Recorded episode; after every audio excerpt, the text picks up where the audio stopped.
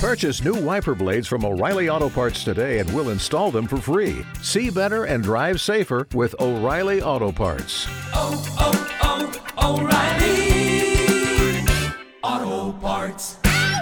So, you've got an idea for a business, the store of your dreams. There's just one thing to figure out everything. That's why Shopify's all in one commerce platform makes it easy to sell online, in person, and everywhere else. Sell on social media, source products with an app to get that first sale feeling.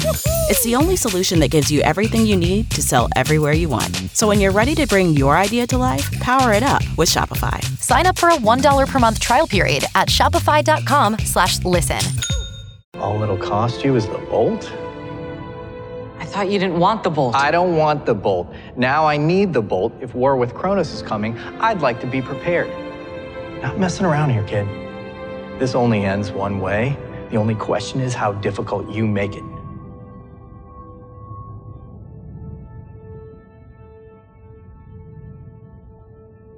Now,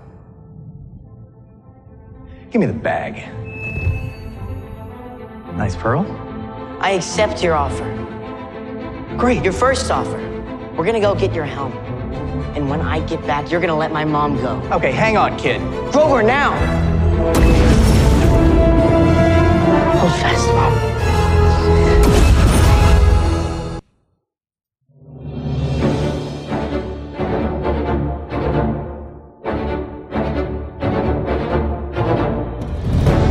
All the way from Providence, Rhode Island. Welcome to the Percy Jackson Prophecy. It's a podcast dedicated to the Percy Jackson show eh, on Disney Plus. So let's hold fast and brave the storm.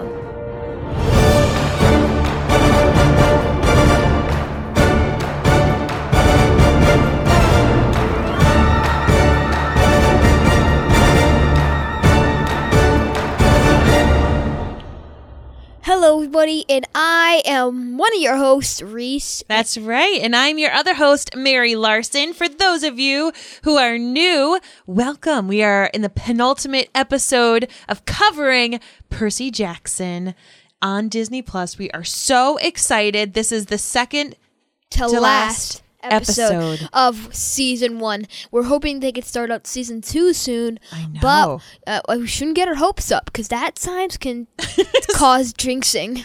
Yeah, but we're we're gonna cross our fingers. I have very good feelings about this.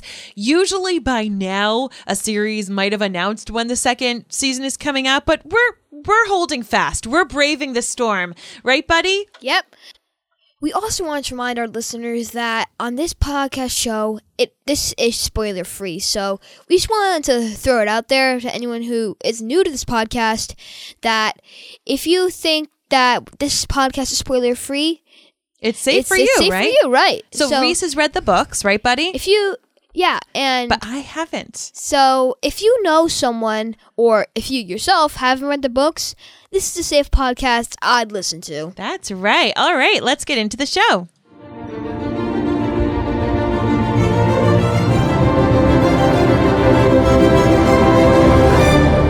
Kicking things off, Rhys, what details can you tell me about this episode?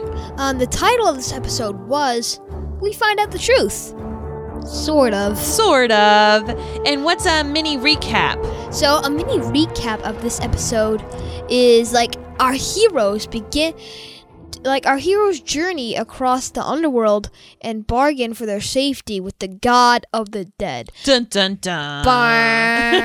Not great, right? This was such an epic episode. We've been in different environments, whether it is a school or an apartment or a small building or even camp, camp which can seem big.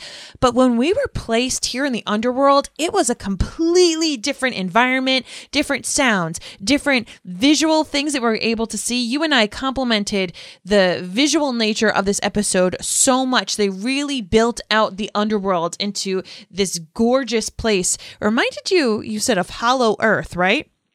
Uh huh. What's Hollow Earth? Um, in the Godzilla mo- in the Godzilla vs Kong movie, for those who haven't seen it before, Mm-hmm. it is Hollow Earth is the center of the world, but not like lava or anything you know of.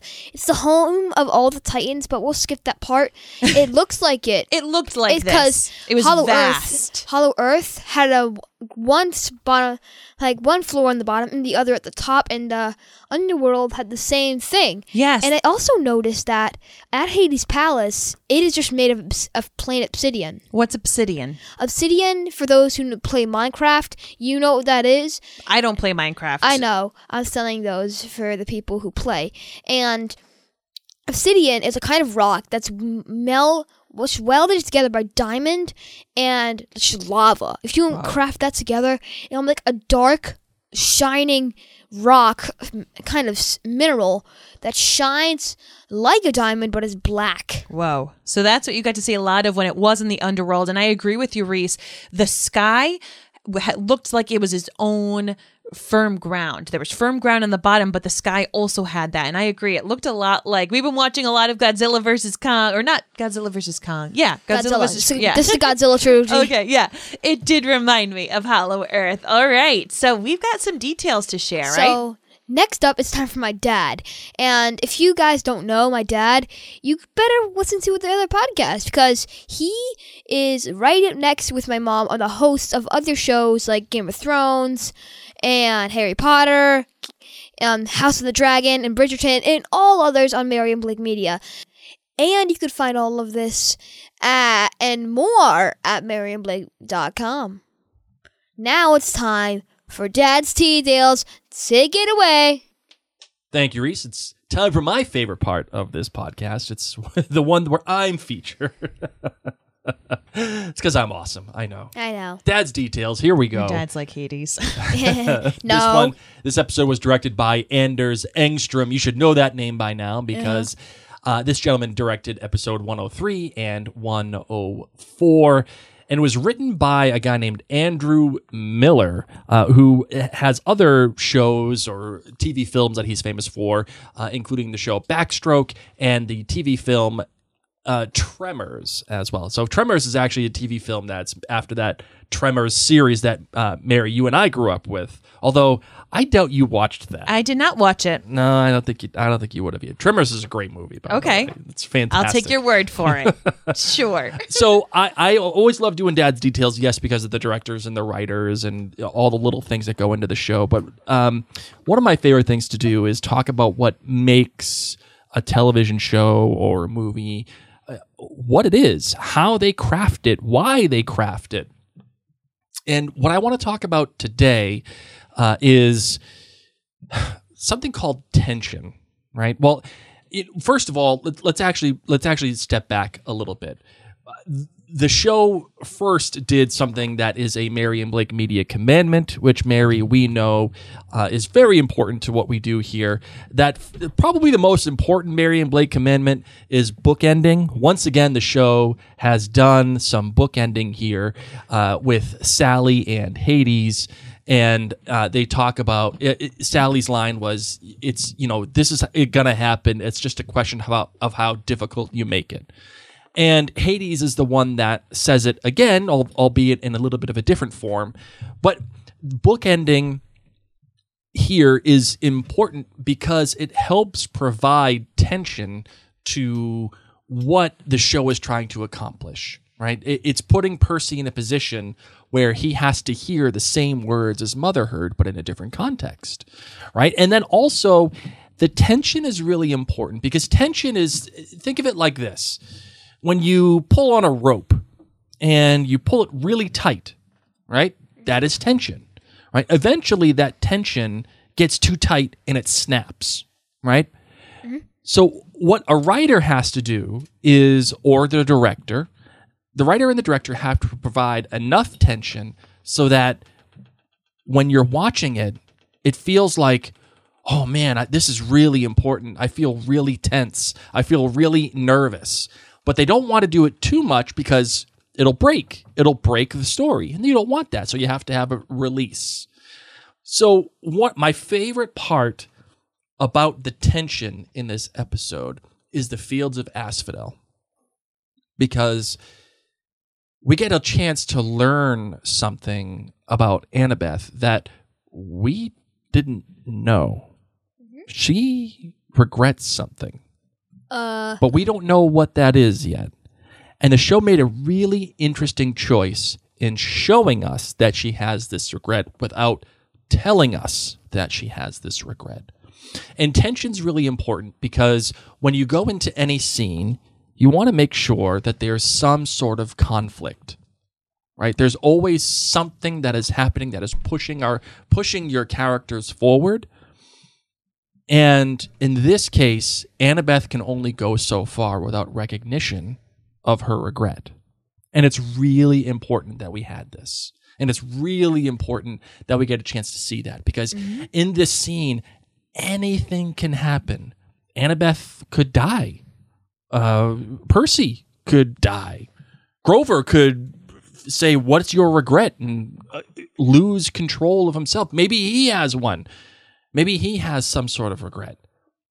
And it's, you know what? It's genuinely scary. Genuinely scary for both the visuals and what they're trying to show you as well. That was my favorite part of this episode. Awesome. sad. You're welcome. Thank you so very much for sharing it. we No problem. appreciate you so much. It is my pleasure. Oh, we know. so, uh, we want to thank all of those of you who've taken the time to write us a written review in your podcast app. Written reviews help newcomers find the show and get to know what it's about. And as I said, and you just said recently, but we've talked about it in the past, Rhys, our podcast is one of the few spoiler free Percy Jackson podcasts out there. So it's a safe podcast to share with just show watchers, or if someone in your family, like Rhys, has read the stories and knows all the good stuff, but you want to make sure you can listen to it around other people, it is a safe one for that. So if you haven't written a review yet, we would love for you to write us one, particularly in Apple Podcasts. No matter where you listen to podcasts, Apple Podcasts is the easiest way for people to find us. So you can head on over there and leave us a couple of sentences. Uh, we really appreciate it. So this week we want to thank our newest review who comes from Sugipop. S U G I O P. So hopefully I pronounced that correctly for your username. What did the person write, Rhys? And they titled it Larson Family Gold. They did. Larson Family Gold. This person wrote in saying, I'm a longtime fan, a Nerd Clan member of Mary and Blake Media podcasts, beginning with Outlander, loving the Potterverse, and many of their other podcasts. I enjoy their approach so much that I have watched a few series I might not have chosen just because they were following them. When I heard Mary was co hosting a new podcast on the Percy Jackson series with her son, I resubscribed to Disney to watch with them. 10 year old Rhys is doing an outstanding job co hosting and sharing his extensive knowledge of the books, the series, and Greek mythology. I've recommended this podcast to my daughter because I think he's a great role model for my grandsons who are six and eight. Keep it up, Larson family. Looking at you too, Felicity. They write in, and Disney take notice. Thank you so much for this kind review. What do you think of that review, buddy? That was good. That was very, very kind. And, you know, really also people are noticing your extensive knowledge of Greek mythology, which we're going to talk a lot about that in this episode, as many Greek myths were shown in this episode. But before we do that, buddy, what time is it for? It's time for a Trident rating. And what is our Trident rating? So, Trident rating is where we rate each episode on a scale of 1 to 5. You might have seen my mom and dad do this on their other podcast uh, for the same kind of way. And, for instance, 1 being the absolute worst, being tied in a bed at Cro- Procrustes' waterbed palace forever and dying in the most worst play. And 5 being the best, you have defeated Hades and you've teleported out of the underworld alive. Good. so, what's your Trident score, Mom? I'm giving this episode a 4.9. You know, I'm just going to give it a 5. I'm giving it a 5. I thoroughly enjoyed this episode. And I know that I'm going to enjoy the next episode even more so. But I got to tell you, I enjoyed being in the underworld. I enjoyed the flashbacks. So big, whopping five. How about you, Rhys? What is your Trident rating for this I episode? give it a 4.9. Nice. Very high, very high episode. Our GBGs, our goods, our bads, and our greats for the episode. My good for this episode was Sally Jackson's burnt offering, as I too would love me some chocolate fudge in a hot fudge sundae. And so I think that that's really neat. Of course, we got to see the campers burn food as offerings to get attention from the gods. We got to see Percy, of course, try to do this when he was trying to communicate with his dad. So I really liked that Sally, a mother of a demigod, was able to do this to communicate with Poseidon. I think that's a really neat thing that they were able to portray. My bad in this episode is once again, it was a tad dark. So if you saw this on a screen that wasn't great with clarity, or if you watched it at all during the daytime, some of the scenes in the underworld were a little difficult to watch. And I, it's tough because sometimes I enjoy that. I think it really helps envelop us into the world and we get to- Intention. it's intentional. But on the flip side, if you're watching it and there's glare, it takes you out because you can't see what's going on. So that's one of the difficulties that I think I've had multiple times in this series. And if we watch it downstairs with the lights off or at night, not a problem. My great is I loved this characterization of Hades. I was not expecting to enjoy Hades. I've been kind of nervous about seeing him. And I think that he was a really fun guy. I loved how they did it. Rhys, what's your GBG? So my good is how, like you, mom, how Hades was portrayed. I like the way he walked. I like the way he looked and spoke. He he just came off charming. He came off like a god. He d- he came off like he didn't care if he ruled the entire world. He didn't care, like he did, like he didn't even know the entire weight of the underworld was on his shoulders. He was just. Ah, he was Carefree. Just, he was just like, and then, and when he said, "I," as you can see, it's all rainbows and candy canes down here. Oh, that made me laugh.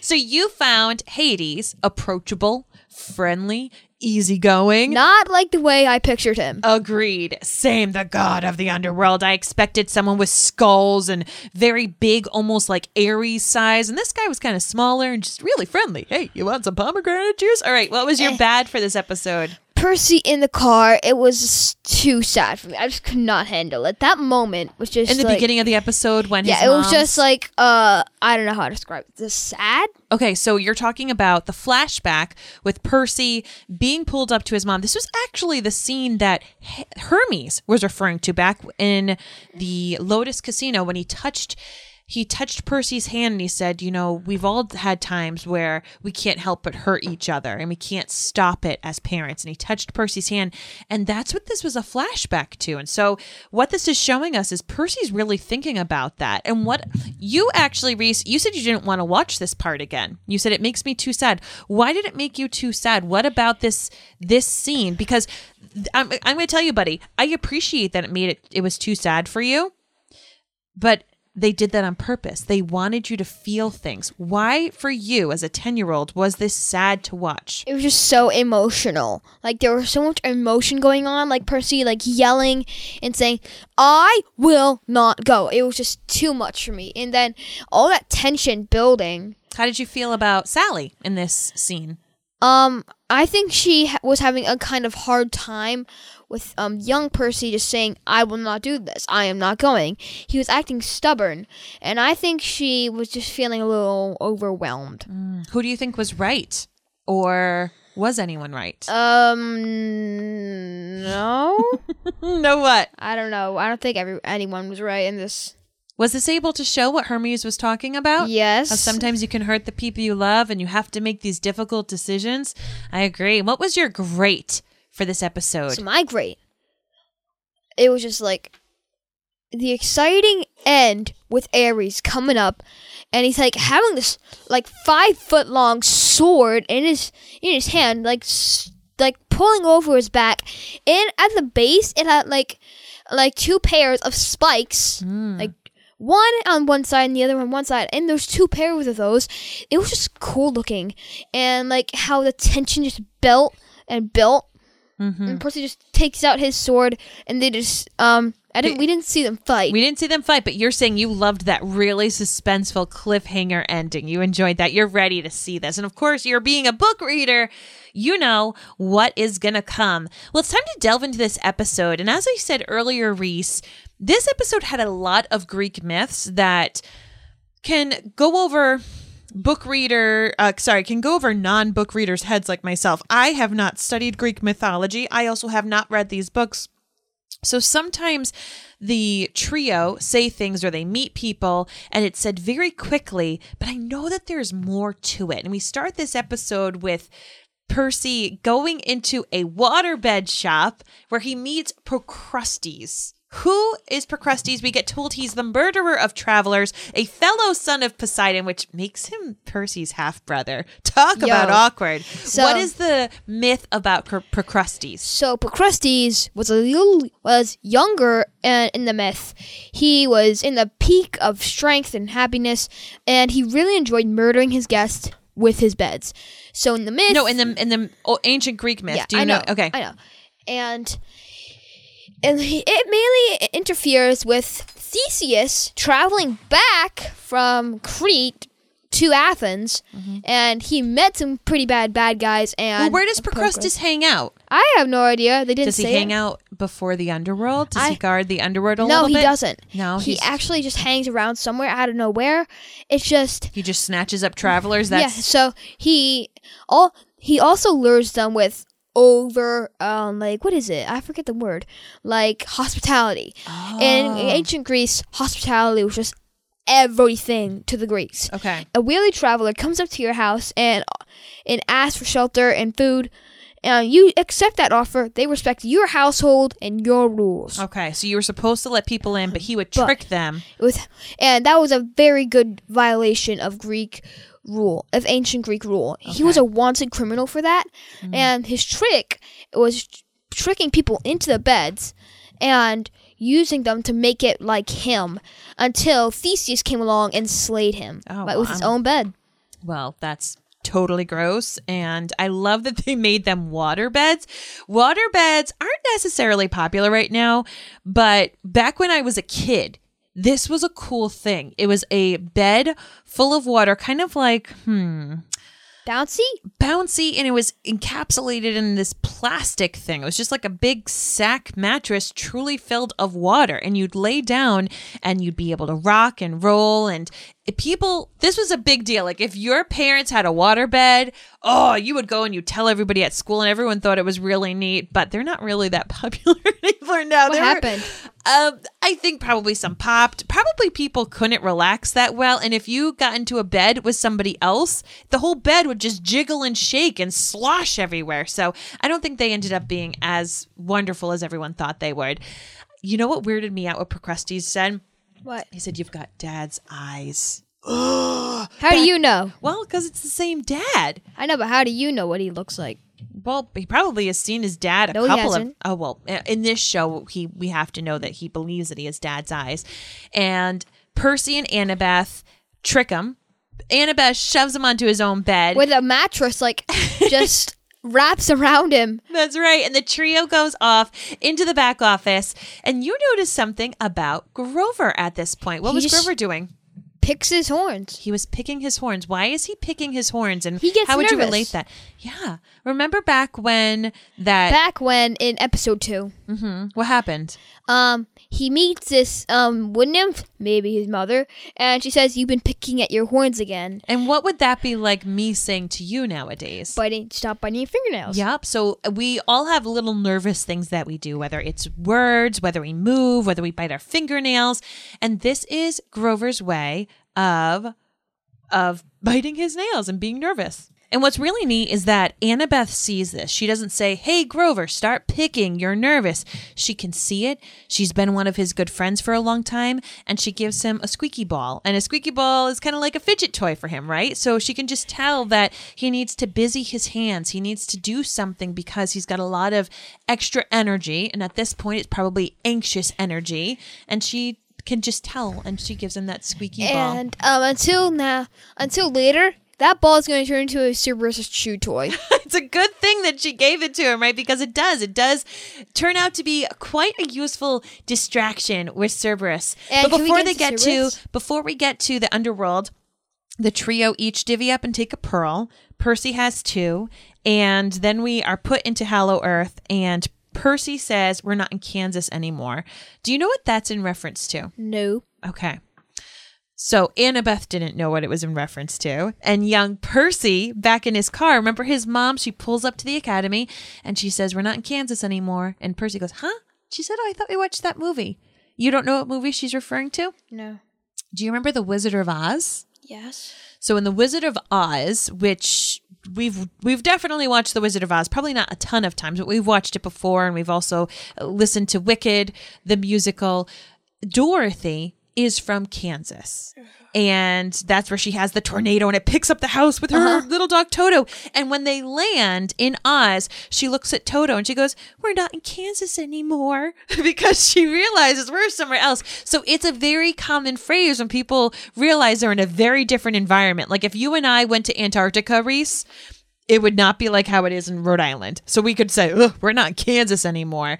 So that was one of the things that Percy learned from his mom, and it kind of reminds him. And he's been thinking about his mom a lot since he left Hermes. And obviously, I mean, his mom's just been snatched from a Minotaur. So he's just been thinking about her a lot because they're heading to the underworld where she's taken.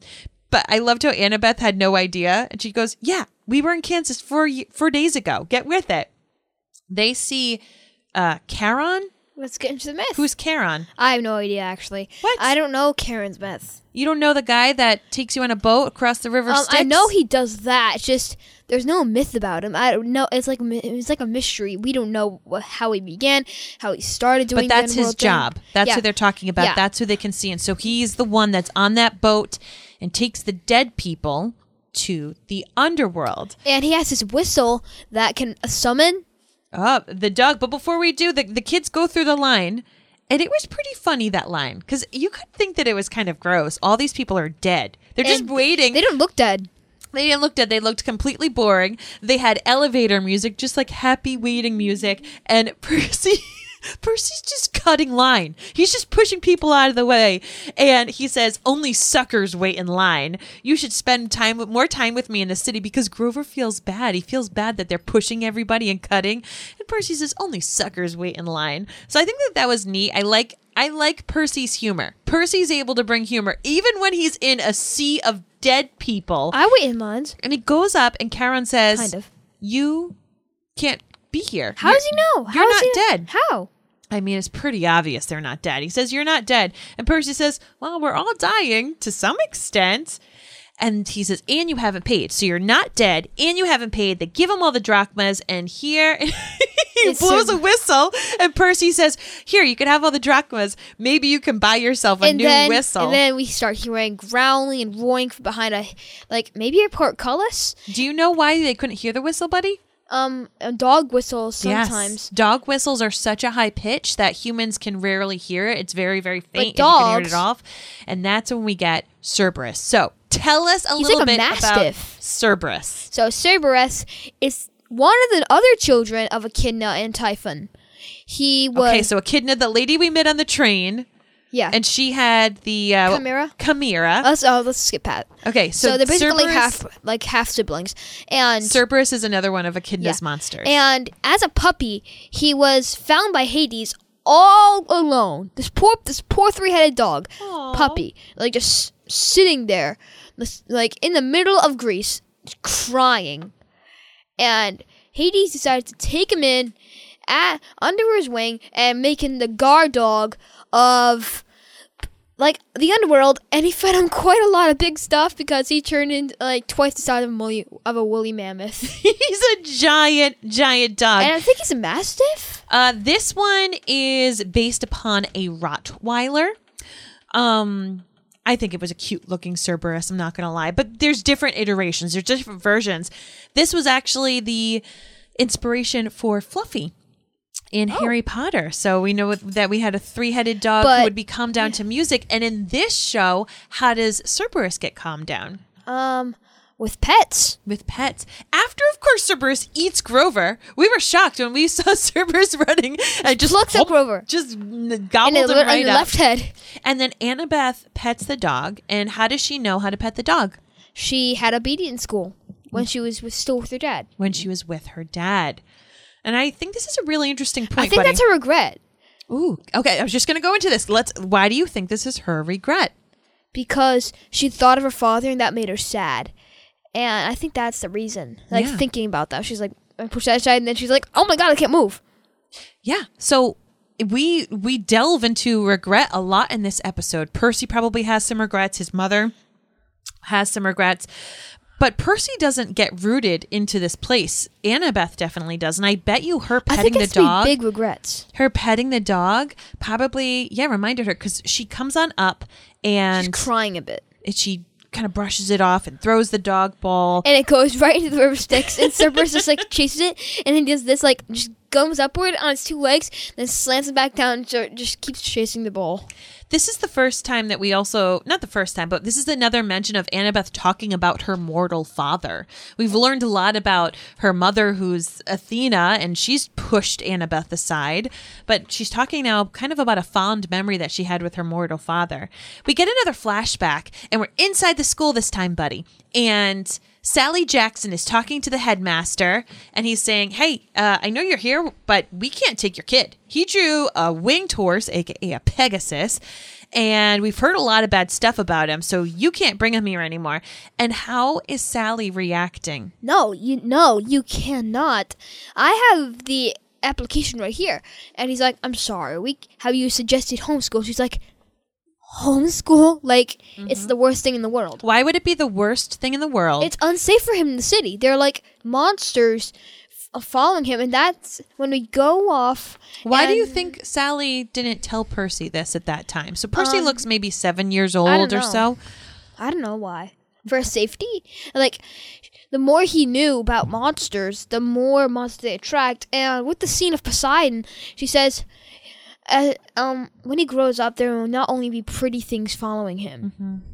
As we could see in the first episode, we see like a bronze rhino, Mm-hmm. and that's kind of it, along with the Pegasus. This bit where Sally calls upon per- Poseidon and burns the offering and gets to talk to him was one of the most emotional parts of the episode. I absolutely loved it, and we're going to delve into it more after this word from our sponsors. Sponsor for these episodes has been D&D Adventure Club, which is a monthly subscription of Dungeons and Dragons adventures built for beginners like myself.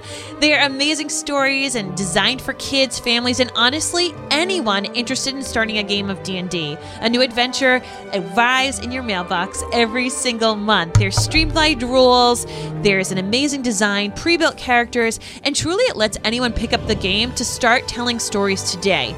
The thing with D&D Adventure Club is that you can truly immerse yourself in this game without being overwhelmed. If you are like me and are new to Dungeons and Dragons, there's a lot of rules, my friends, and you need someone to kind of hold your hand through it. And if you don't have a local group or a friend who knows how to play, it can be overwhelming. And if your kid is like Rhys and wants to play and is interested inside these kind of a game, I'm here to tell you D&D Adventure Club is where it's at. So you can go to their website and use the coupon code MARY20 that's M A R Y 20 once again M A R Y 20 to get 20% off your first order. All right, so we were talking buddy about Sally Jackson talking with Poseidon and she's telling him, I am so concerned. I don't know what to do. They don't want him at this school. I can't take him home. And then she says, Do you want to talk to him?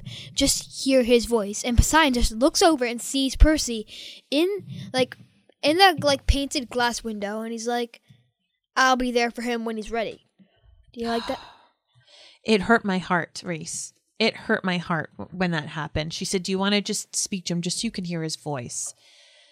Before Poseidon came in, what was the weather? When Sally was sitting Sunny. with Yep, when Sally was sitting with Percy and he's he has his little Sunday. If you look outside the windows, they're sunny. They're bright. There's light coming through. And then Sally goes to the counter, does her little burnt offering, and immediately Thundering and rain. Yep, tons of rain. And you see the light from the windows change. And so we, of course, hear the rain and we understand that Poseidon's able to come in with the rain. There wasn't any thunder yet. The thunderclap actually happened when Poseidon turned to go look at Percy. And I thought that this was really interesting because Poseidon, of course, under understandably we get the rain, but thunder isn't Poseidon thing. Thunder is Zeus. Zeus's but thing. Zeu- yeah. So maybe why would Poseidon hear the thunderclap and be afraid to go talk to Percy? Cause Zeus saying, Brother, don't do it. Yes. So think about that. He's sitting next to Sally. She's saying, "Please just go meet your son. Go." and he may be thinking that like I just want to see my kid for a minute. Yep. And is like, "Don't do it, brother. Yep. Don't do it." So this is these are these little things that as we as phrase is you blink and you miss it. Go back and watch that scene. You're gonna see the lighting change. You're gonna hear the rain, and there's no thunder until Sally says, Please go meet your son. Go listen to his voice, and he turns as if maybe he will. Maybe he will go finally see Percy, and the thunderclap happens. And I think that this is such an interesting, beautiful way that it's letting us know almost subconsciously that something is holding him back. But like you said, Rhys, we get that voiceover of when he's ready. One day I will meet this kid, and uh, that's of course how we how we end the episode. But let's get back to being haunted, haunted by regrets. I think everyone has regrets. Every Especially me. I, well, no, I'm talking about in the show. We we all as humans also have regrets, buddy. Everybody does. It's part of being mortal, part of being human. But I'm talking about the trio. What do you think Grover might regret? Uh, picking out his horns. well, that's a little regret, but maybe what happened with Thalia. yeah, that'd be a good one. What what could be something that Percy regrets? Uh, being mad at his mom. yeah, yelling at his mom, and what do you think Sally regrets? Being not by Percy's side all the time. Yep. Can the gods regret things? Yes. Yeah, and I think that I think Poseidon's is like, I want to see my kid, my brother won't let me, and I'm really sad about that. I regret not doing it. I Yeah. should have just went with my own self. If the gods, and Emma says, with the gods you know what to do, but Poseidon is a god, but he can do what he want. And why don't you let? Why do you let your younger brother tell you what to do? He's your younger brother. What can you tell me at, about the asphodel fields? Do you know anything else more about that, or do you Um, know what was just explained in the episode? Asphodel? It's supposed to be like for the people in the underworld who didn't really do anything good or bad in their life. It's just nothing. And they are haunted by regrets and rooted to their spots. Mm. I think it like just like um men like just won't move. Mm. I didn't actually mean like I didn't think it actually meant like rooted. Yeah. And and I think these trees are actually once used to be people. That would see. be wild, right? Because they are they're in a forest, so to see all those other trees, maybe they were people. It reminds me a little bit about Thalia, about how she's a tree. Um, she didn't have regrets though. Well, maybe she did, right? We haven't gotten to meet her in the show, but it just was interesting to me that as Thalia was turned into a tree, Annabeth now started to get some roots and be turned into a tree. While Thalia, well, excuse me, while Annabeth is being rooted, Percy and Grover go on off. And Grover's shoes start to do something absolutely crazy. Now, remember, these shoes were originally from Hermes. Hermes gave them to Luke. Uh, Grover's wearing these shoes, and his shoes are taking him off, trying to pull him into this ginormous pit, which we find out is Tartarus. And who's in Tartarus? Goodness, Kronos. Oh my gosh. Rhys, I am so grateful that you told us a few episodes back the story of Kronos that Ares quickly told us, being the fact that he is Poseidon and Hades and Zeus's dad, and he ate all these kids and he's crazy, and they chopped him up into a million pieces and threw him into Tartarus. But that is the hole that Percy realizes someone down there has been talking to him and has been calling to him. And they, the shoes fly on off, the shoes fly down to Tartarus. And that's when Percy realizes he's got a giant lightning bolt in his bag. Yeah, the the master bolt. Can I have a few words on that? Oh my gosh, please do. And so I think the looks of the master bolt, are, um, actually pretty good. Like there's a clear wall on each side of the master bolt, and I thought I saw little sparks of lightning inside. You could hear it too. That And- sounded like a little bit of electricity And inside. I heard I I saw like little flashes of it in the clear metal, Mm-hmm. and I think that was good animation. I loved it. I can't believe that Percy's been walking around with this lightning bolt in his bag and couldn't feel it. That thing looked heavy. No, no, no, no. He just felt it. Oh, like okay, just it was now. just in that moment. He fell down lots of times with that bag, and Yep. I hear no clang. But you're right. Now that clang is there, it's showing on up. I thought it was very interestingly made. near Tartarus, like I, near Tartarus. it makes you could see how it's a bit. Um, you could see how it could be held. It wasn't what you would think of as just a regular lightning bolt. It was something. And you've talked about in the past how Poseidon, his weapon is a Trident. a trident. Hades talks about his helm. I thought it was interesting that they didn't call it a crown. You know, he says, My helm, my helm, the thing that makes me invisible, and you guys stole it. So the helm is this crown, and we see it in the ending of the show when they show us all the different gods, and we have the music of Percy Jackson. So it is, it's that crown kind of thing that is referred to as his helm. And now we have the lightning bolt. So they go on over and they they make a really interesting decision right now. Percy pulls at the lightning bolt, and Grover and he realize we're done. We did it. We have the master bolt. Yes, we missed the deadline, but we've got it. Let's go give it to Zeus. Bada bing, bada boom. War is over. But they don't go to Zeus. Instead, they make the choice to go to Hades because they realize we're right here. It is time to still try to save Percy. I mean, Percy's mom, Sally. And, And- Grover even says he's like, "Let's go save your mom." Zeus can wait, and they go on in to the Obsidian Palace, and they meet Hades. I like the look of Hades. Like he just came off charming. He could have came off like an evil bad guy with with bad guy music in the background, but he came off good. Well, think about it. We've been seeing this person in Percy's dreams, kind of with the cloaks. You've talked about how this person has looked a little bit like a Dementor. You know, has had a big, scary voice and with all this flowing stuff. And instead, we've gotten just a guy just walking around in a, you know, tight suit, very kind of cool, like you said, really charismatic attitude. He says, You hungry? Do you want some pomegranate juice? What, what did that mean, pomegranate juice? that was a really, in, like, just very specific thing to say. Um, the pomegranate is actually the fruit of the underworld. Oh, I did not know that. Um, it's because of the myth of Persephone. Should I do that myth? Uh, we'll probably meet Persephone at some point. No, we don't. no, It's I summer, know not in this episode. It's summer, remember? oh, what do you mean? Um, the oh, because the summer solstice just happened. So No, no. Persephone. No, no, no, no, no. Wait, here you go. So, the myth of Persephone is short story that Hades kidnapped her from her mother Demeter, and Demeter got all angry and sad, so she stopped working her godly duty as goddess of agriculture and harvest, and the crops began to die. And Zeus decided to get Persephone back and give her back to her mother. Hermes did the deal, but Perse- Persephone did not want to leave. She's like, no, She- she I'm loved. Hades? Yeah, I'm- she's like, I'm good down here.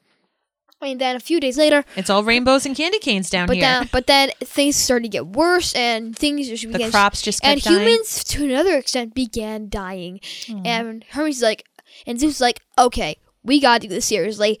Hermes, get her by force, by force, with your hands, with your caduceus. okay. So Hermes, Hermes- rescues Persephone from No, Hades. Hermes um, says, okay, Demeter, I mean Persephone, you gotta go back to your mother. Humans are getting killed up here. Now you, now you, and she's like, oh, now I know why there's so many dead people down here more. and Because they're starving and frozen. and, and then Hades comes in and says, okay, Persephone, before you go, have these pomegranate seeds. She eats a few of them, and you know what happens when you eat food from the underworld? no, I don't. never, you never got out again oh.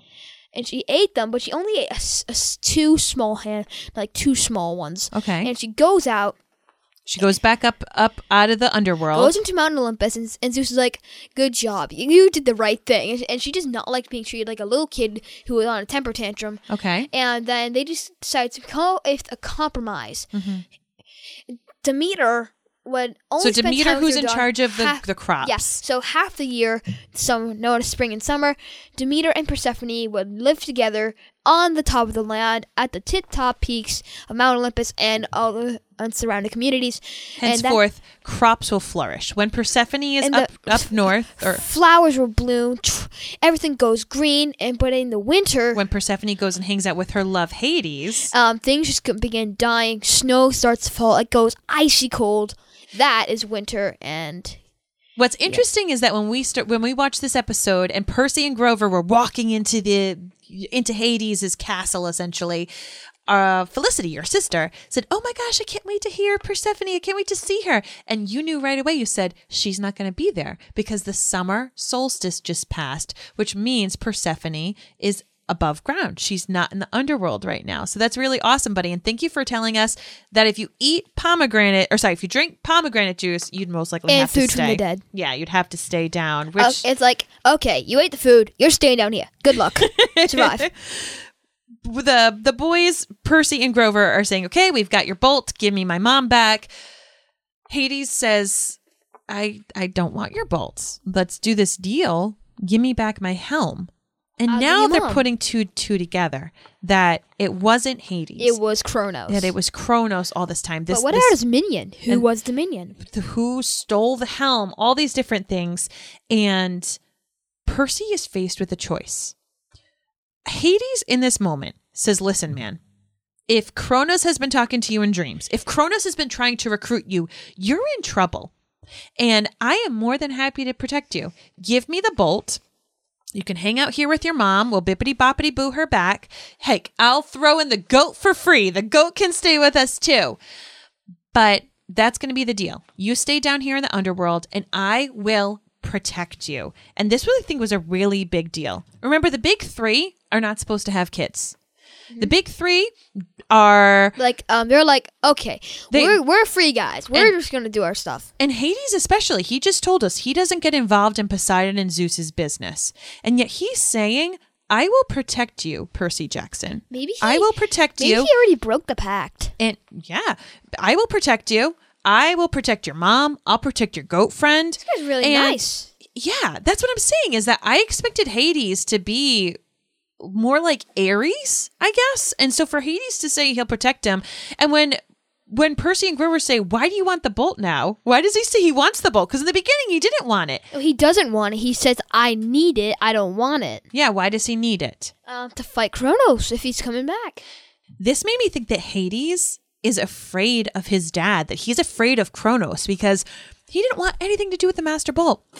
But now that he knows his dad is communicating that his dad might be coming back, he wants whatever weapon he can get his hands on, including this Master Bolt, which is right here. I am shocked because I really thought Hades was going to be scary and mean and selfish like Ares. And yet here he is saying, Oh gosh, you're talking to my dad? That's bad news. Whatever weapons you have, I want them. And you know what? You can Please, stay, stay here. protect. You could stay with your mom. Kid, you could stay with your goat. What did you think of this? Because you two said that you were surprised with how Hades was sh- shown in this show. I think I like Hades.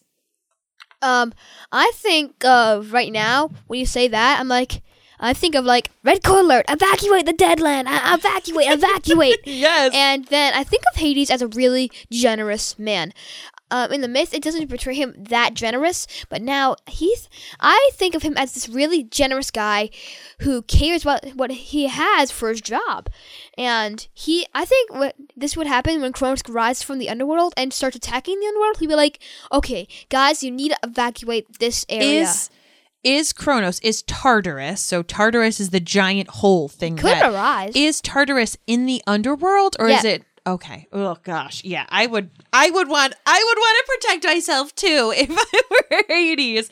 So I'm just excited about this. I hope he can melt Percy's mom. I kind of wanted him to melt her to be human form just a little bit so they could maybe hug.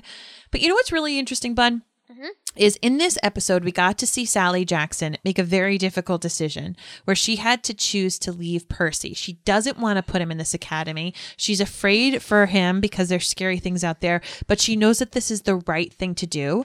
Percy could have given the bolt to Hades, and Hades would have given him his mom. Right then But and there. wouldn't that be a war starting thing? And No. just like, "Come There's already there's already a war coming. There's already a war coming.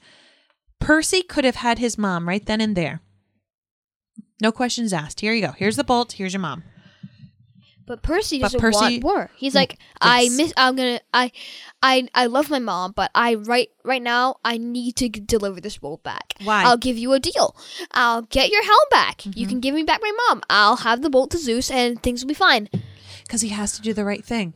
Just like his mom had to do the right thing. And when And even though they had to leave each other, even though it was painful, sometimes doing the right thing does cause pain to people for a little bit, right? Mhm. Oh my goodness. A lot of lot of really intense things happen in this episode. They have the pearls, they go back, they're on the oh, water, and like you said, the trio gets up, and who do they see? Ares. But Ares with his giant sword. Oh my and gosh. His, and his in this leather duster. Le- what? In his leather duster, he Oh, it's his like leather coat. And I saw finally, and the end of this, I saw that leather at the bottom where the where the wheels might be is kind of brown burned. Oh, because you were talking about how if you rode a motorcycle with that long coat, it would have gotten burned. Yeah, I think I they were a little burned, saying. but they're not. Okay. Well, we definitely left off on a cliffhanger, like you said, buddy. Lots of emotions, and you can see the humanity in all of this. I I don't like any of the gods right now.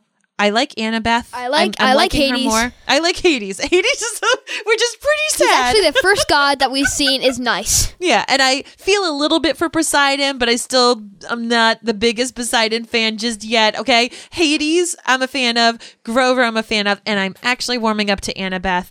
I feel like she just needs a big hug and maybe some snacks and maybe a dog. Hey, because a dog can help a lot of people. Maybe she could keep Cerberus for a while. Yeah, you know, not a not a bright puppy. All right, buddy, it is time for our listener feedback.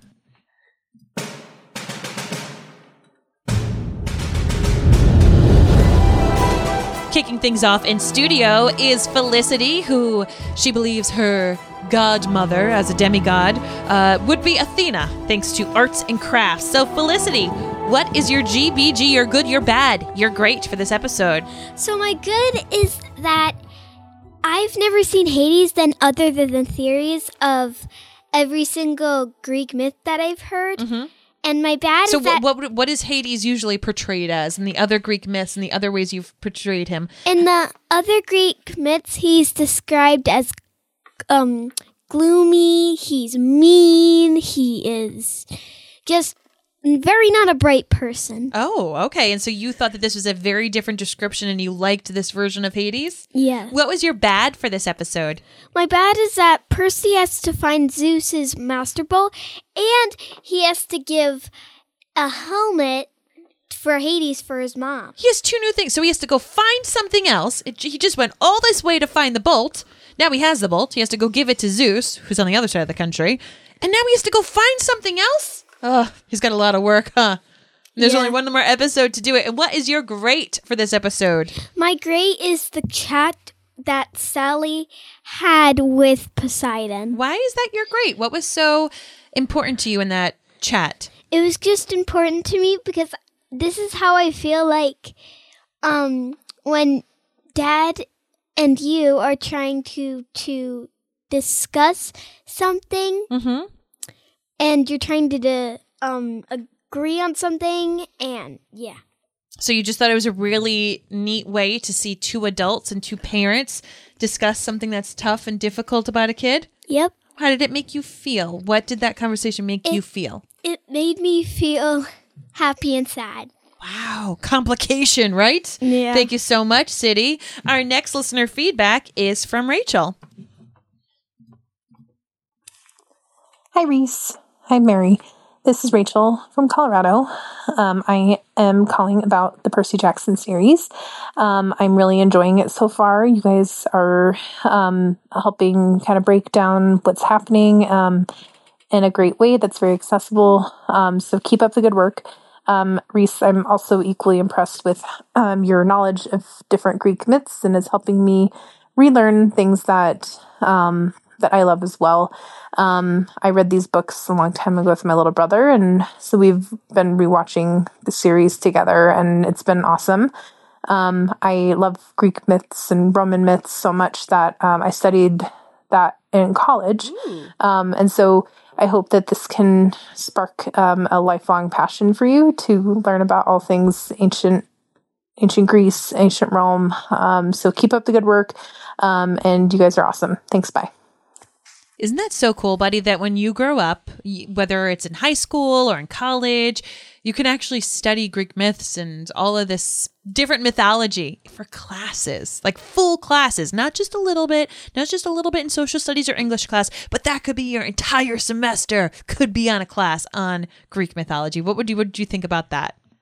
It would be awesome. It would be so amazing. Right? Yeah. So cool. I love that. Thank you so much for calling in, Rachel. And here is our next listener feedback. Ian Rhys. This is Maureen calling from Scotland about uh, Percy Jackson and the Olympians, episode 7. I really liked this episode. My GBGs are that my good was using the squeaky toy to um, distract Cerberus. I thought that was um, funny and smart uh, on Annabeth's part.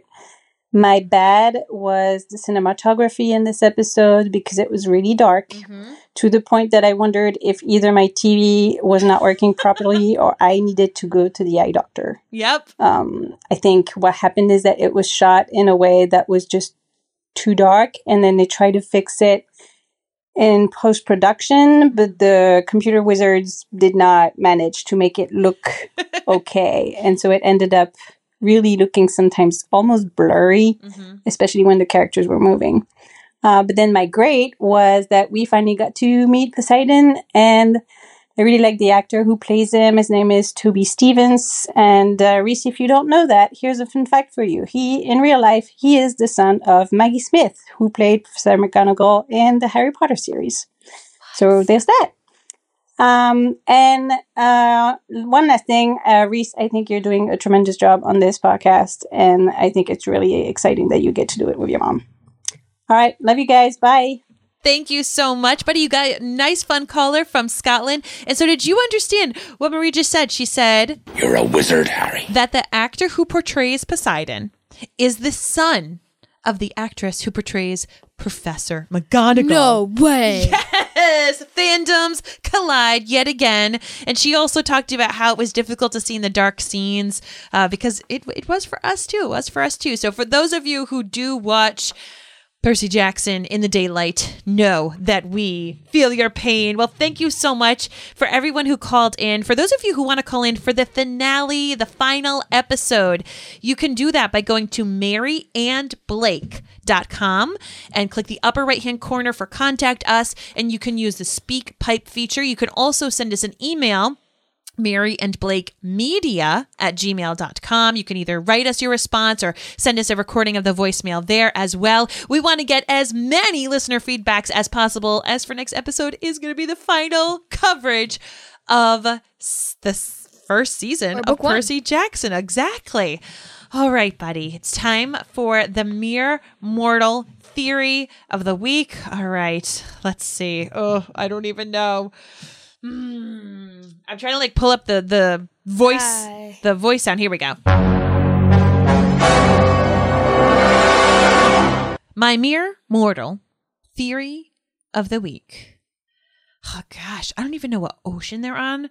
Um, Maybe the um, coast of Uh, the Atlantic or the Pacific. Well, yeah, it's got to be one of those. At least I'd hope so. I hope they're not like in a different ocean. My mere mortal theory of the week is that we saw Percy against Ares. Obviously, we know that there's going to be an epic fight. Um, I think Percy is going to find the helm and return it to Hades and get his mother. I do believe he's going to be able to do that. Does he get to I do think I do think he's going to be able to see Poseidon. I think the time is right for him to see his dad finally. I don't think Sally is going to see Poseidon, however. That's my mere mortal theory of the week that Percy will see him, but that Sally won't, and that he'll find the helm and all will be well because that's how I like things to end out for different shows. I like happy endings.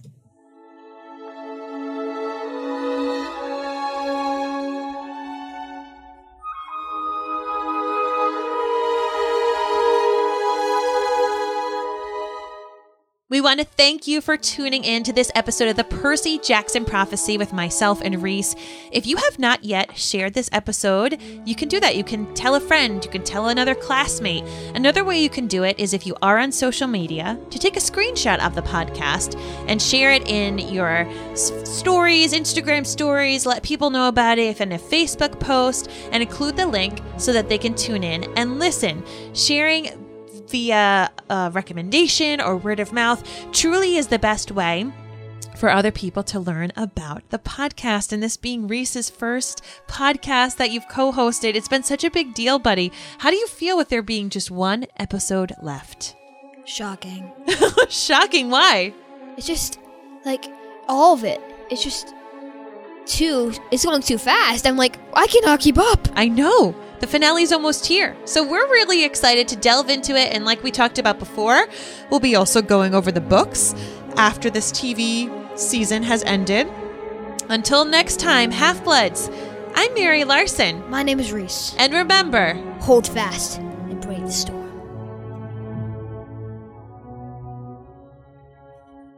Waiting on a tax return? Hopefully, it ends up in your hands. Fraudulent tax returns due to identity theft increased by 30% in 2023. If you're in a bind this tax season, LifeLock can help.